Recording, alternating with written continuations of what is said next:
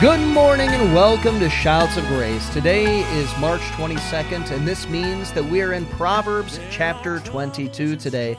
So let's jump into our text. Proverbs chapter 22 says this A good name is to be chosen rather than great riches, loving favor rather than silver and gold. The rich and the poor have this in common. The Lord is the maker of them all. A prudent man foresees evil and hides himself, but the simple pass by pass on and are punished. By humility and fear of the Lord are riches and honor and life. Thorns and snares are in the way of the perverse. He who guards his soul will be far from them. Train up a child in the way that he should go, and when he is old, he will not depart from it. The rich rules over the poor, and the borrower is servant to the lender. He who sows iniquity will reap sorrow, and the rod of his anger will fail. He who has a generous eye will be blessed, for he gives of his bread to the poor. Cast out the scoffer, and contention leaves. Yes, strife and reproach will cease.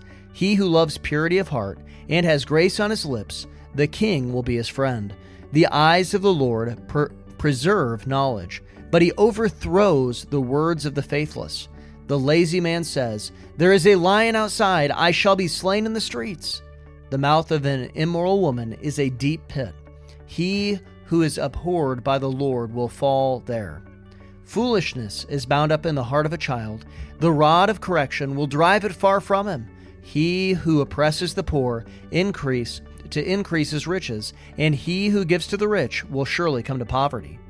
Incline your ear and hear the words of the wise, and apply your heart to my knowledge for it is a pleasant thing if you keep them within you. Let them all be fixed upon your lips, so that your trust may be in the Lord. I have instructed you today, even you. I have not written to you excellent things of counsels and knowledge, that I may make you know the certainty of the words of truth, that you may answer the word of truth to those who send to you. Do not rob the poor because he is poor nor oppress the afflicted at the gate. For the Lord will plead their cause, and plunder the soul of those who plunder them. Make no friends with an angry man, and with a furious man do not go, lest you learn his ways, and set a snare for your soul. Do not be one of those who shakes his hand in a pledge, one of those who is surety for debts. If you have nothing with which to pay, why should he take away your bed from under you? Do not remove the ancient landmark which your fathers have set. Do you uh, see a man who excels in his work? He will stand before kings. He will not stand before unknown men. Wow, there is a lot to see in this chapter of Scripture. But where I want to start is a place that is is one of those that well makes people not very happy. Is one thing that I found, but it's also one of the most important things to look at, and that is, of course, parent right. You need to parent right. See, verse 6 and also verse 15 deals with this. In verse 6, it says this Train up your child in the way that he should go, and when he is old, he will not depart from it. And then verse 15 says this Foolishness is bound up in the heart of a child, the rod of correction will drive it far from him. And we see here in these two verses a lot of things that parents are commanded to do, but also some promises that are given. And I think it's important that we see both of these things and we apply what needs to be applied to our life through these truths. First of all, what we're commanded to do. The first one's pretty obvious.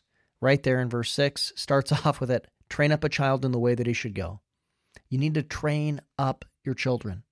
You need to train up your children. Now, there's a difference between training and teaching. See, teaching has to do with knowledge and passing on of knowledge, but training has to do with not only the teaching aspect, the telling of what to do, but also then the setting of the example. See, as a parent, we're not simply to just go and to tell our children, hey, don't do this, or hey, don't do that, but we're to then go and to set the example, show them how they are to pattern their life, live the life that you expect your child to live. That is what we're supposed to do as, as parents. We are to actually train our children in the way that they are that they should go, which means that we should be in that path. We should be in that path. We should be meeting the expectations that we set for our children. Think about that for a moment. We should be meeting the expectations that we set for our children. That's a difficult one, isn't it? That is very difficult. You know, I, I really think of this with my, my great grandma. We, we, we called her Ma too. And, and, and you know bless her heart she was a wonderful wonderful lady. I'm not saying anything necessarily bad about her but i always did find it a little bit funny because she she smoked and she smoked and she smoked. I mean she was a smoker. I remember one time going and spending the night at my great grandma's house uh, there at matu's house. And and my cousin josh was there as well and as we were we were getting ready to go to bed, uh, I, I, was on the the love seat and he was on the, the, the couch, and and we both closed our eyes to go and and to fall asleep. And all of a sudden, after a little bit of time passed, I, I kind of spoke up and I said, "Josh, do your eyes burn too?" Because my eyes were just burning like crazy. And he goes, "Yeah, my eyes burn too." And we went and we slept down in the basement. But but she would go and she would look at you and she'd have a, a cigarette between uh, her fingers and she'd point at you and she'd go and say, "Now don't you ever smoke." That's teaching, but it's not training, right? That's teaching, but it's not training. We're to go and to train up our children in the way that we should go, and the way that they should go, and we should be on that same way. The second command that we see here is found in verse 15, and of course, that is to use the rod of correction. Simply put, spank your children. Parents, please listen to me on this one. Spank your children. This is an important, a very important aspect of parenting. Children need to associate pain with sin. Too many children grow up and and they do not associate pain with sin and so what do they do well they they live their life in such a way after they grow up that they believe that it is not going to hurt them or hurt others when they commit grievous sins because they haven't associated pain with sin and sin with pain. We need to go and to instill that association into our children's life and that comes through spanking. See, children really do need to associate pain with sin. Now, uh, uh of course, this does bring up temporary inconveniences. It's it's not very very fun to go and to spank your child. Let, let me tell you, it, is not a a fun ordeal to do it. In fact, it can be uncomfortable, and it can be uncomfortable that you have these standards in, in, in your children's life because what ends up happening is that your children will go and maybe talk about spankings, and there are going to be people who don't agree with you. Of course, uh, you're going to go and and with this, you're going to have the world stand against you. I've, I've literally had the world stand against me. I was protested one time uh, with people holding up a sign that says, Pastor Sam believes in corporal punishment. Which, of course, I, I, I, had a tough time keeping a straight face because I do believe in corporal punishment. If only they would have known. I, I also believe in capital punishment for capital crimes. Uh, you, you, you know, I can't imagine what they would have done if they would have had that knowledge. But but also, uh, it, it's one of those things where I was just laughing because I'm like, well, yeah, I also believe in the Trinity. I mean, this is this is basic basic Christian teaching. We see this right here. You know, foolishness is bound up in the heart of a child. The rod of correction will drive it from them. Right, right there. That's right there. The rod of correction. That's spanking a child. That's what it's talking about. But temporary inconveniences and being uncomfortable for a short amount of time is much better than a life of heartache from your child going and not going the way that they should go, and living a life of sin and hurting themselves and hurting others because they never associated pain with sin and sin with pain. But also notice here it is the rod of correction. It is the rod of correction. You know, a spanking with no explanation is just hitting your child. A spanking with no explanation is just hitting your child. There should be an explanation, even if the child is is you know just barely crawling and they go and they reach their finger towards the outlet. You know what do you do? What is the the right response? Well, to go and to grab their hand and to smack their hand, right? Absolutely. But then you should also throw in this explanation to them no. No. You're telling them something, you're correcting them. And then you should go and direct them to a yes. To a yes. It needs to be appropriate as to how you're explaining things. You don't need to go into the theory, uh, not the theory, but you don't need to go into the whole idea of electrical currents and and, things like that uh, w- with your child uh, at that kind of an age. But you should be going and making sure that you're training yourself to go into explain because eventually you do want to get into the reason why not to do something. You want to work on reasoning with your child, talking through your child, how this is a sin against God and His commands, how this goes and hurts others, how this goes and hurts themselves, how this is an offense against the Holy God. All these things. You want to start explaining these things so that you can bring up the correction. But then also with the correction, with the no, you should point your child to a yes. To a yes. You know, there are a lot of children who end up going and walking in the wrong way, not because they weren't spanked and not because they weren't told no, but because many times they were never told a yes, a this is what you should do instead. This is the right thing to do. And this is hard to do. This is hard. This takes training of yourself to go and to do this. But you need to understand the rod of correction is not just spanking your child, but it's actually explaining to them why something's wrong and then pointing them into the right direction. It's a correction. It's not just a smack and telling somebody no, but it's putting them on the right path. Once again, after that. But let's look at some promises that are given here, some promises that are given. Uh, if you train up your child in the way that they should go, when they're old, they will not depart from it. Isn't that a wonderful promise? Hold on to that promise, believe that promise, claim that promise, because that promise is in God's word. So you need to go and to activate it with faith, right? It's so important. Another one here is that foolishness is bound in the heart of your uh, uh of your child.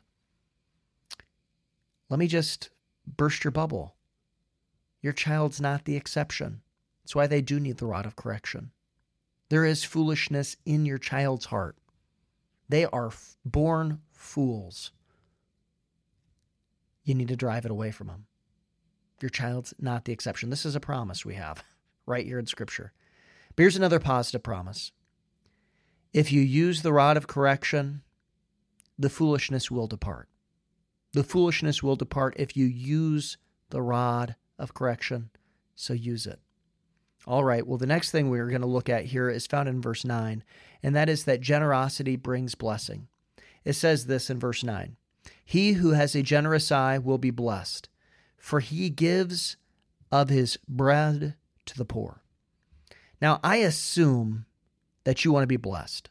I've never met anybody who goes around saying, you know, I want to live my life as cursed as I possibly could be. Now, if you look at the actions of some people, you, you can see that that's really what they're saying with their actions. But I've never seen anybody who goes out and they, they make that statement, I want to live a cursed life. You know, you, you just don't hear that.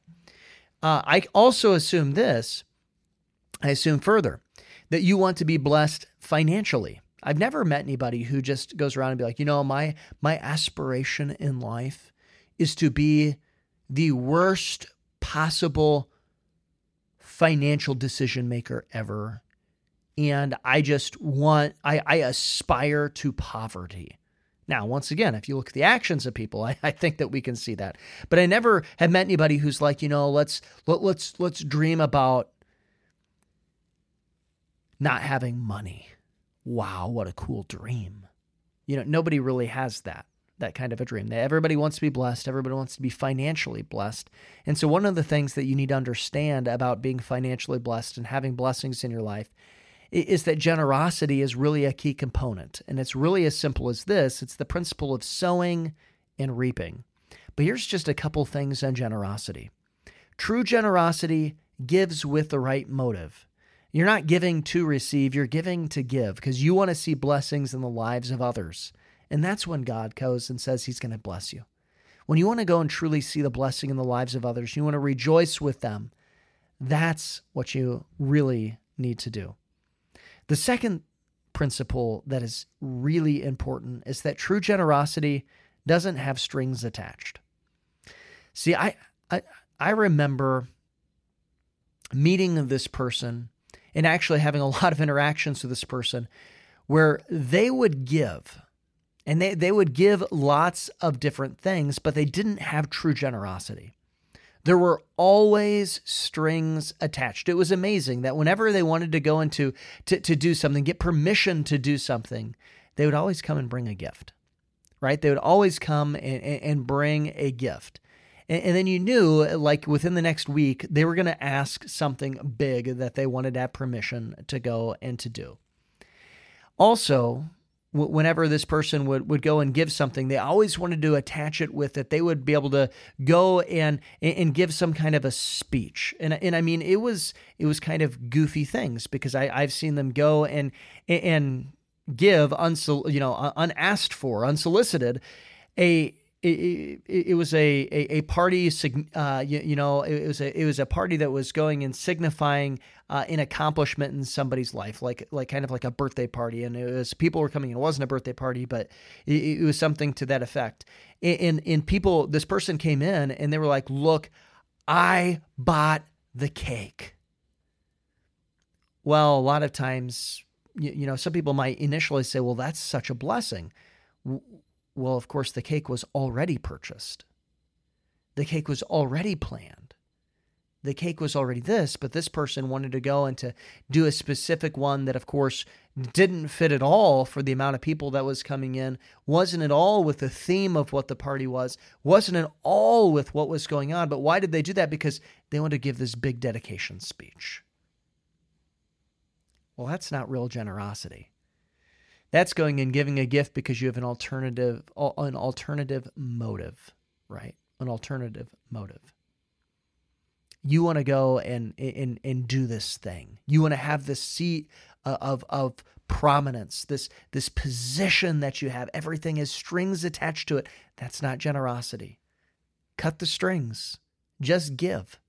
You know, if you really care what somebody does with what you give to them, afterwards if it's one of those things of uh, uh, of you know you're looking and you're going ah you know maybe you should do this and this is how you can use it and this is what you can do and you can do this and this and this. It's not real giving. It's not real giving. Real giving gives and you take your hands off the gift. You don't keep your hands on the gift. Okay the third principle. Man we're running out of time here today. Sorry i'm going a little bit long. I'll be quick with this one found in verse 29, and this is the principle of excellence. This is a really important one. It says this in verse 29 Do you see a man who excels in his work? He will stand before kings, he will not stand before unknown men. See, we need to have excellence for the Lord and not junk for Jesus. In your life, you need to find excellence for the Lord and not junk for Jesus. See, you should become excellent in your craft. Whatever your hands find to do, do it heartily as to the Lord. Do you view what you do as a form of worship to God? Is your job a form of worship to God? Are your hobbies a form of worship to God? Is even your service in the church a worship, a form of worship to God? See, ultimately, you should use your gifts and your skills directly for God. Ultimately, you should find ways to go and to directly serve God. I'm, I'm a wholehearted believer in that.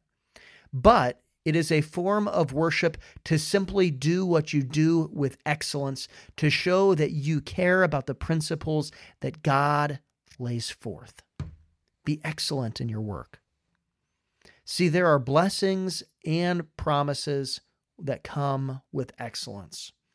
You will be elevated if you master your craft and you find excellence. And this principle applies to smaller things as well, not just big things. You know, when, when I say that, you're going to be promoted, or you're probably thinking of your job. Well, that's true. You will be promoted in your job if you find excellence. But it's also true in, in this fact, you know, some of you probably want to serve God in bigger ways. You probably have some kind of a vision uh, uh, of what God wants you to do, or maybe you have a vision of something that you want to do for God, and maybe it's even God that put that within your heart. But the question is is have you mastered or found excellence in the small things that God has for you and that he has you doing right now? See if you're a church greeter, Are you the best church greeter that you could possibly be? You know, if you are a trash picker upper, I don't know if that's a real word, picker upper, but it is now. But if you're a trash picker upper, are you the best trash picker upper that you can possibly be? You know, whatever small ministry that you have, if you want to be elevated in ministry, if you want to be used more in the kingdom of God, you need to find excellence in that ministry. You need to find a way to do it wholeheartedly as to the Lord. Find excellence, master your craft, master what God gives you to do. Well, thank you for listening today, and remember Joshua 1 8 and 9 as we depart. This book of the law shall not depart from your mouth, but you shall meditate in it day and night, that you may observe to do according to all that is written in it. For then you will make your way prosperous, and then you will have good success. Have I not commanded you, be strong and of good courage? Do not be afraid nor be dismayed, for the Lord your God is with you wherever you go.